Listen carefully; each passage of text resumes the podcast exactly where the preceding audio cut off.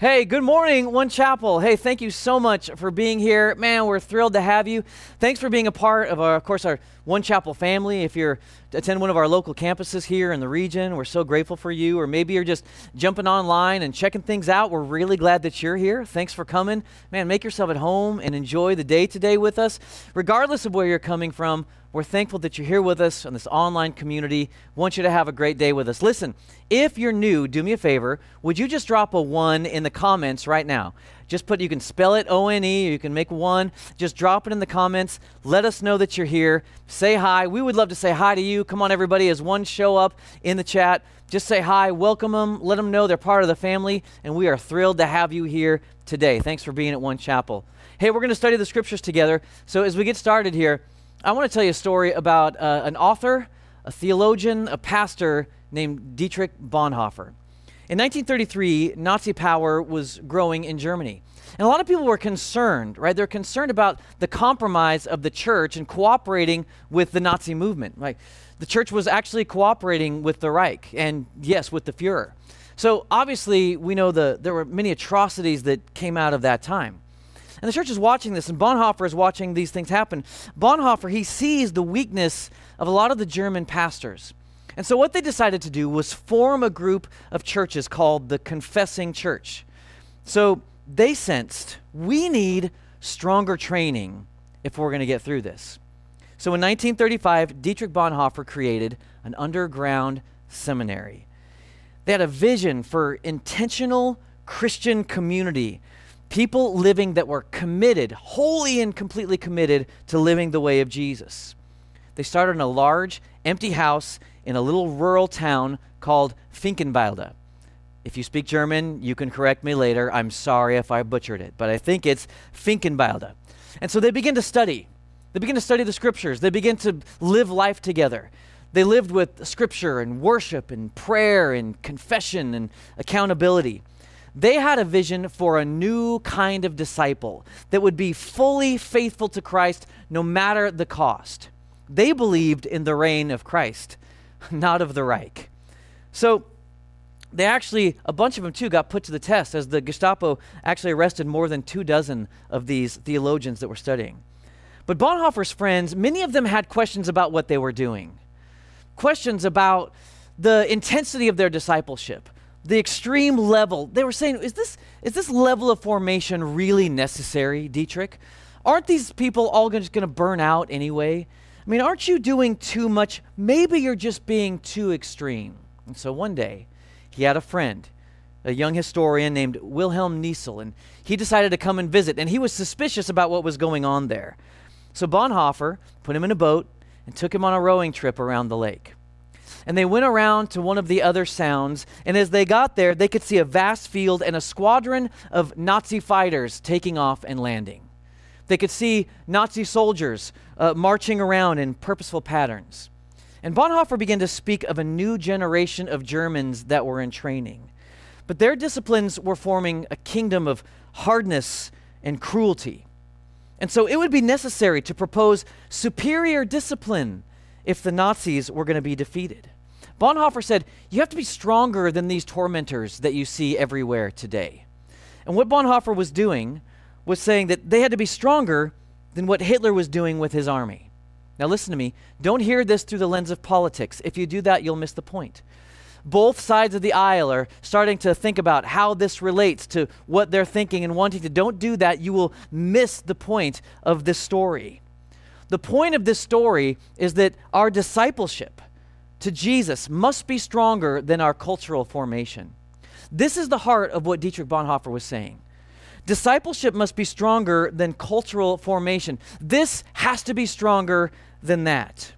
Now, today, we know that the, the Reich is a shameful memory. We know that Hitler is in the grave. We know that the German church is repentant. But the fruit of Finkenwalde and this seminary has helped shape the vision of Christian discipleship and helped millions of people follow Jesus around the world. That was stronger. So Bonhoeffer was right. This must be stronger than that. Our discipleship to Jesus must be stronger than our cultural formation. So, look, 2020 has been notable for, for a lot of reasons. This is notably different than any other year in modern history. Uh, the pandemic, the shutdowns, sickness and death, racial tensions that we've all lived through, divisive politics of our day, difficult economics. Like all of these have made 2020 notably different. But all of that stuff was forced on us. 2021 also has the opportunity to be a notably different kind of year. But we can choose the reasons why. We can choose why 2021 is notably different. We can decide what will be stronger in 2021. This can be stronger than that. So much stuff happened this year, and no doubt about it, it could keep us all hostage. The, the grief and, and the, the worry, the anxiety, the depression, the anger, the hatred that our society has experienced. Let's just decide, One Chapel, we can decide that our commitment to Jesus will be stronger than that. That our discipleship to Jesus will be stronger than whatever else is going on around us. So let's decide that we're going to remember today who we are as the people of God. We follow Jesus. So, what that means is we don't allow our past to dictate what our future is going to be. We belong to God Himself, and He can bring things back from the dead. So we don't have to let the fear from 2020 lead us into 2021. We can actually just decide we're going to be led by God Himself. We've got the Holy Spirit, we've got the scriptures, we've got the community of Jesus surrounding us. We can do this. You and I are called to be notably different. Notably, actually, is an interesting word. It means in a way that is striking or remarkable a way that is striking or remarkable. We are called to be different in a way that stands out, that's striking to people. So, what we're going to do over the course of the next several weeks is we're going to spend some time redefining 2021 and who we're going to be. And so, that's the question, everybody. Who will I be in 2021? Who am I going to be this year? Now, if you're like me, you're saying, oh, that sounds pretty good. Like, sign me up for that. Yes, by all means, let's define me. Let's get to work and decide who I'm going to be. But you already know it's easier said than done because we've all had to wrestle with our own identity. We've all been through struggles through junior high and high school specifically of our identity. We've all had to wrestle with inaccurate views of who God has made us to be. And all of us have these scripts that go on through our minds. All of us have recordings that play in our heads of who we are. You've heard words from family members saying, This is who you are friends, maybe it was a teacher or a, a, pastor or a boss. And we often allow those wrong words to define us, who we really are, and determine our story. I can tell you when I was in college, I had a moment where this happened to me. We were I was on the worship team and so we sang this song. An old song by a group some of you may know by the name of DC Talk. DC Talk had a song called In the Light. It was written by Charlie Peacock. So we sing this song in one of the chapel services. There's, you know, around maybe 4,000 students in the chapel service. And I have a part that I sing. So we got to this little bridge part, and, and it's this fun little part. It says, Honesty becomes me. And then there's Kevin Smith does this little whisper part. There's nothing left to lose right?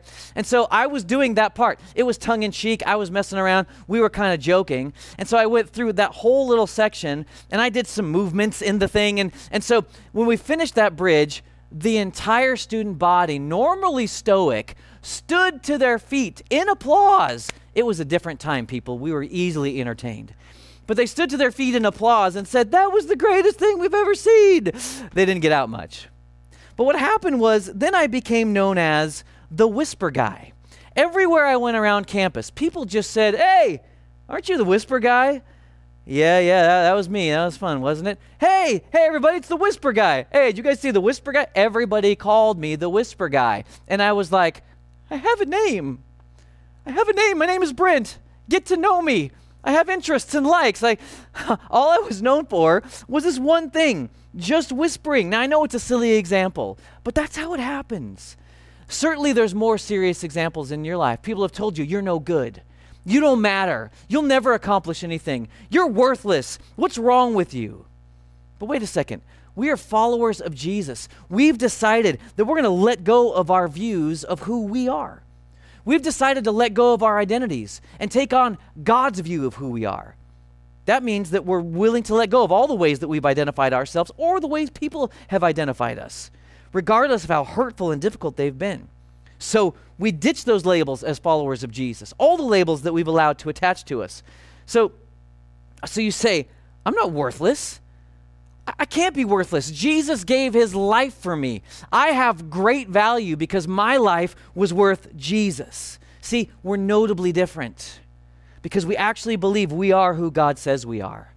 So I want you to say it with me I'm a child of God.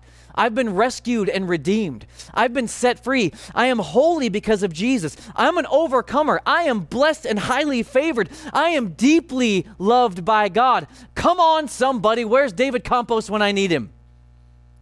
See, here's the thing identity separates Christianity from other religions. Because other religions, they'll have a process that you got to go through where you try to achieve your identity. You got to do some good deeds. You, there's work-based, works-based acceptance. There's higher levels of consciousness that I have to try to attain. Even the secular worldview of our culture embraces this idea that you choose your own identity, whatever that means for you. You get to decide, and you're going to work to achieve it. Man, I'm just telling you, that's a lot of pressure. Like, I don't know if I want to be responsible for all of that. So, when you follow Jesus, your identity is received, it's not achieved. When you decide to give your life to Jesus, you receive an identity from Him. You don't have to achieve anything. When you surrender to Jesus, His identity becomes yours. The scriptures call that being in Christ. Look at 2 Corinthians 5 17 through 19. Therefore, if anyone is in Christ, the new creation has come, the old has gone, the new is here. And all this is from God who reconciled us to himself through Christ and gave us the ministry of reconciliation. This is a notable idea, and it makes a notable difference in how we live, especially when you consider what John wrote in 1 John 2 6, where he says, Whoever claims to live in him must live as Jesus did. Now, for most of us, that doesn't seem possible. You're like, okay, fine. Yeah, I mean, maybe I can love Jesus. I guess I can believe in Jesus. I might even be able to give Jesus a little follow. But to live like he did, yeah, man, I'm out. I don't think I can do that. But you can. This is the reason that we're notably different. Look how Paul talks about this in Romans 1 in the message. He says, The sacred writings contain preliminary reports by the prophets on God's Son. His descent from David roots him in history his unique identity as a Son of God was shown by the Spirit when Jesus was raised from the dead, setting him apart as the Messiah, our Master. Through him, we have received both the generous gift of his life and the urgent task of passing it on to others who receive it by entering into obedient trust in Jesus. You are who you are through this gift and call of Jesus Christ. You are who you are because of Jesus, through his gift, the call that he's given. But the next question for me is all right, how does that happen? How do I get, how does that happen to me? Let's take a look for a second how Jesus understood and received identity from his Father. Look at Matthew chapter 3 verse 16. It says as soon as Jesus was baptized, he went up out of the water. At that moment heaven was opened and he saw the spirit of God descending like a dove and alighting on him. And a voice from heaven said, "This is my son, whom I love. With him I am well pleased. Did you notice what the Father said here? He says, This is my Son. He gives Jesus his identity. This is who he is. Has nothing to do with anything that he's done so far. He's just my son. That's his identity. Whom I love. This is validation. This is, he's not just my son. Actually, he's my beloved son. And then he says, with him I'm well pleased. So it's not just that he's affirmed Jesus, given him an identity. He says, no, no, no, I express pleasure about him. I love him. He's incredible. Like the amazing thing to me is, is that all of this happened in the life of Jesus before the Father said anything and there was any recorded public ministry. Like the Father came and said this before Jesus had done anything. He had there, there no, nothing else has been recorded so far. And so we've just kind of seen him growing up. And Jesus says, it's not based on that.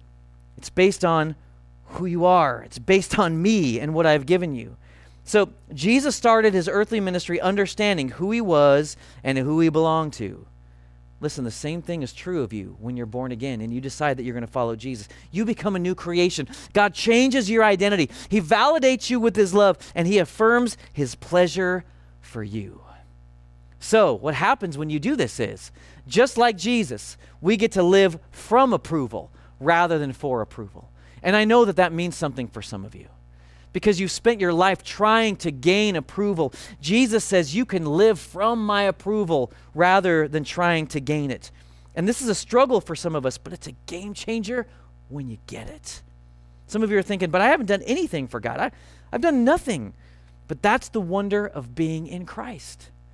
That's the incredible reality of this story and having a new identity. It has nothing to do with the good works that you may or may not have done. That's Ephesians 2 8 through 10. You are a son. You are a daughter. You are deeply loved. God is pleased with you as you follow him because when God looks at you, he sees through the love and sacrifice of Jesus. Some of you need to live into that. This is great news, everybody. It's good news. Jesus understood this and he lived out his purpose from there.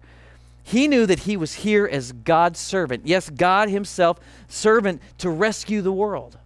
I mean, if only we could get this, if only we could believe it and receive it and live in it, that we are here in Christ for that same purpose to make disciples, to, to bring his kingdom to every sector of our society and every part of our world. But right after this affirmation from the Father, this clarity of Jesus' purpose, Jesus goes into the wilderness and he's tempted to violate what God has just said to him. So, as we start to receive this, I want you to realize that the same thing often happens to you and me. Like we face temptations every single day and at critical moments of decision. Yeah, they might vary from what Jesus experiences here in these following verses, but, but they have the same point. It's not just about trying to entice us to sin, this is about distraction. This is trying to turn us away from the path that we started on when we were baptized in Jesus. The enemy will do everything possible to try to thwart God's purpose for you. I like how N.T. Wright says it. He says, If we've heard God's voice welcoming us as his children, we will also hear the whispered suggestions of the enemy.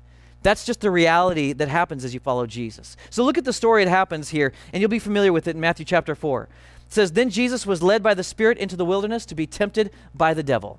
This is right after he's baptized and receives this affirmation.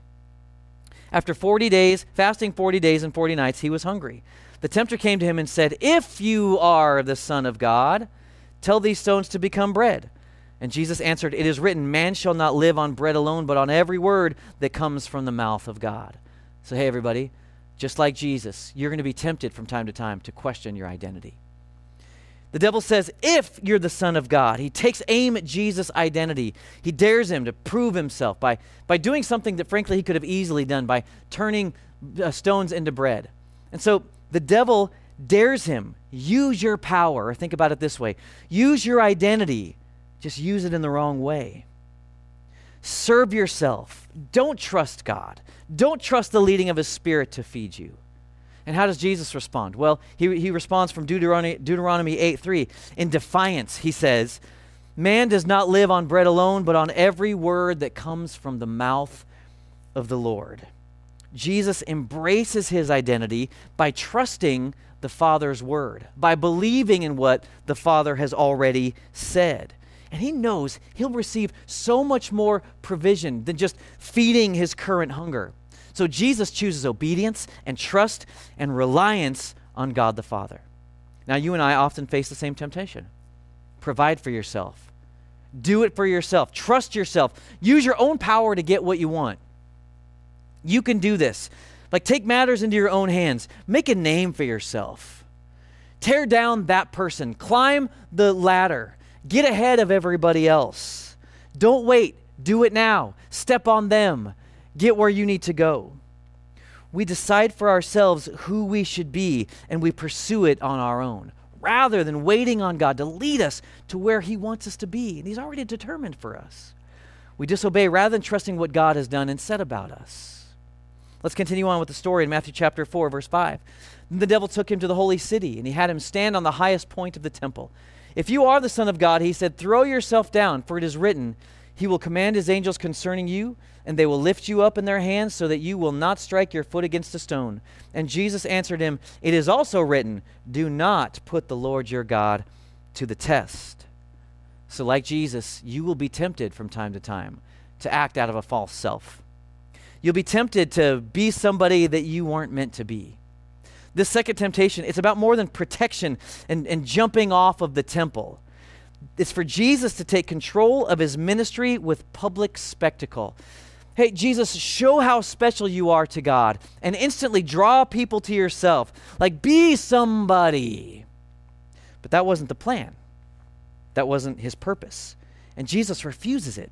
He refuses to be who he wasn't meant to be, to act out of some false self. He refuses to do that. Jesus chooses the kingdom way, Jesus chooses hiddenness. Jesus chooses the wilderness. Jesus chooses solitude. He chooses prayer. His identity is secure. That's why he can do it. His confidence comes from God's deep love for him. So he, he, he can't, he can trust God to lead him. He can trust God to do that work and to draw people to him. You and I got to make the same choices, everybody. We aren't going to live for others' approval. We're not going to act like we're somebody we're not. And it creeps up on you faster than you realize. You know it. Because when we were all driving to church often, you would do it. You'd drive to church and you have a massive fight with your wife in the car. You're yelling at each other. You're screaming, I can't believe you do that. Why did it take you so long to get ready? Now we're going to be late. And look at the kids. They look ridiculous. And you're fighting all the way there. In fact, you're walking through the parking lot. And on the way through the, the parking lot, on the way to the door, you're still throwing glances. Oh, I can't believe, muttering under your breath, I can't believe you did it. And then you walk in the door of the church. Hallelujah, brother. Blessed be the name of the Lord. Isn't it so good to be here? Hello, brother. Hello, sister. God bless you. Right? It happens quickly. You put on a front, you put on a face, you make it through the service, and then you pull out of the parking lot, you hit that first little traffic, and then, oh, it's all back again. I know how it is. Why? I've experienced it myself. No more false selves, everybody.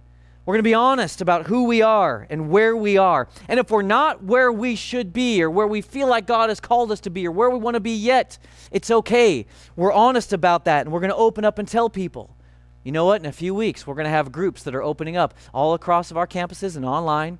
And I'm just challenging you get into a group and live this out. Matthew chapter 4, verse 8, continuing the story. The third temptation again, the devil took him to a very high mountain. He showed him all the kingdoms of the world and their splendor. All this I will give to you, he said, if you will bow down and worship me. And Jesus said to him, Away from me, Satan, for it is written, Worship the Lord your God and serve him only. Then the devil left him, and the angels came, and they attended him. So, just like Jesus, you're going to be tempted from time to time to take some shortcuts. See, I believe that Jesus already knew who he was. I believe that Jesus knew that he was already the Lord of the nations. The devil was just offering a little shortcut. And you think about it, it had to be enticing, don't you think? It had to be tempting to take it, like to avoid the way of the cross, to take up the way of convenience. Surely he was thinking, I wonder. He could have bypassed the servant role and taken the role of sovereign, but, but what would have happened is it would have been incomplete. It would have not accomplished everything that he was called to do. The same temptations, I think, apply to us. Hey, can I just take the easy road to my destiny and identity? Like, can I just get, I mean, can I just go to church every couple weeks, man? Like, what if I just, what if I read the Bible every, eh, you know, month or so and I think I'm, I'm probably going to get there. Listen, there are no shortcuts in the kingdom of God. Yet there are immediate miracles there are some sudden healings. There are, there's instantaneous forgiveness for everybody, but there are no shortcuts for spiritual formation. No shortcuts for character development. No shortcuts for walking out our identity. And that goes for everybody that you're connected to and disciple as well. Everything takes a lot longer than we want it to to become secure in our identity. So, how do we do this? How do we walk this out? How do we resist the temptations over our identity? Certainly, we see pictures from Jesus here, right? He, he kept scripture in his heart. We need to do that. You need to know how to use it. You got to trust God for everything. You got to say a firm no to the voices that try to lure you away. But Jesus shows us the way with another defiant quote taken from Deuteronomy 6 and verse 13. And we find it in verse 10 of Matthew 4. Jesus said to him, Away from me, Satan, for it is written, Worship the Lord your God and serve him only. Hey, everybody, I want you to realize this today. Worship reinforces your identity. Worship reinforces your identity because worship is the ex- exaltation of God and it's the humbling of yourself. I like it to say like this worship, it reinforces your identity, and worship is the instant right sizing of you. When you come before God, it instantly puts things into perspective. God, you are big and grand and vast and marvelous and true, and I am not. I am your servant. So when you worship, what happens is you can't get too big. You can't get too big and think that you're amazing. You can't be something that you're not when you come before God because you realize how vast and grand and wonderful He is. Nor, when you worship, can you come and feel like a lowly worm. Because as you're worshiping, God is working in you. You are in Christ and you realize, oh, I have value. God actually loves me. Worship is the instant right sizing of you. That's why it's so important. One of the many reasons. Worship is one of the most identity and identity shaping activities for us as Jesus followers. So what Jesus is saying here is my identity and my purpose and my perspective for life it's found in the worship of the Lord my God and I'm just going to choose to serve him and obey him. So Jesus could withstand all of these temptations. He could re- withstand it because his identity was secure. Same thing can happen to you. Knowing who we are gives us strength to resist temptation and the devil's schemes. And if you need some more of that, I'm just telling you, worship is the place to go.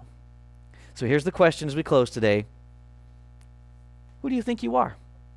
Who do you think you are? And the answer depends on how you answer these two questions What's really true about God? Who is He really? What has He really done? And what is really true about you? And a bunch of us aren't really great at answering that question. A.W. Tozer is the one who says, What comes into our minds when we think about God, it's the most important thing about us. He continues on to say, Worship is pure or it's base. It's high and good or it's lowly as the worshiper entertains high or low thoughts of God. What do you think about God? And what do you think about you? Because I can tell you that God has good thoughts about you? Do you believe God is who He says He is? Do you believe that what He says about you is true and right? Do you believe that you can be in Christ? Because what's true about Jesus, when you follow Him, it becomes true of you. If you're struggling with this, actually, we're going to drop a link in the comments right now, and there's going to be a PDF I want you to click the link. I want you to grab the PDF, and it's got some scriptures that are going to tell you who you are in Christ. And I want to encourage slash challenge you to read through those this week and to pray through those and to keep reciting and memorizing and praying those scriptures throughout this week. And let God do a work in you. Help you realize who He is and who you really are. Look how Eugene Peterson says this in, in the message version in Galatians chapter 2. I've been crucified with Christ. My ego is no longer central. It's no longer important that I appear righteous before you or I have your good opinion, and I am no longer driven to impress God. Christ lives in me. The life you see me living, it's not mine, but it's lived by faith in the Son of God who loved me and he gave himself for me. The life that you see me living, it's not mine, it's his. And this is the life that you're called to and this is the life that you can live every day. My life is crucified. Jesus lives in me. And what's in me is stronger than whatever our culture has to offer. Wherever you are, whatever you're doing, would you just take a minute, pause, bow your head, and let's pray over this. Heavenly Father, we thank you for this reality. Jesus, we thank you for your sacrifice for us. We thank you that you've given us everything that we need for life and godliness. And we thank you that when we surrender to you, you put your identity into us. Many of us are struggling with that right now. So I pray for everybody that's listening, everybody worshiping with us today, everybody praying with us right now. God, to every open and willing heart, would you put your identity into them? Would you continue to do a work on us throughout this week? Help us to follow you. We want our discipleship to be stronger than our cultural formation. So start here with this identity. And as we read the scriptures this week, would you speak to us? Would you grow your identity in us? Thank you, Jesus, for what you're doing. The very best way we know how, we're surrendering to you in this way. We love you and we thank you for it in Jesus' name. And everybody at home said, Amen. Amen. Hey, you guys, well, thank you so much for joining us. Thanks for being here. So good to have you. Don't forget to grab that PDF, read through it, and pray through it every day this week and watch what happens. Hey, let's have a notably different 2021. May the Lord bless you, keep you, make his face shine upon you and be gracious to you. May the Lord lift up his countenance upon you and give you peace. Go in peace, everybody. Have a great Sunday.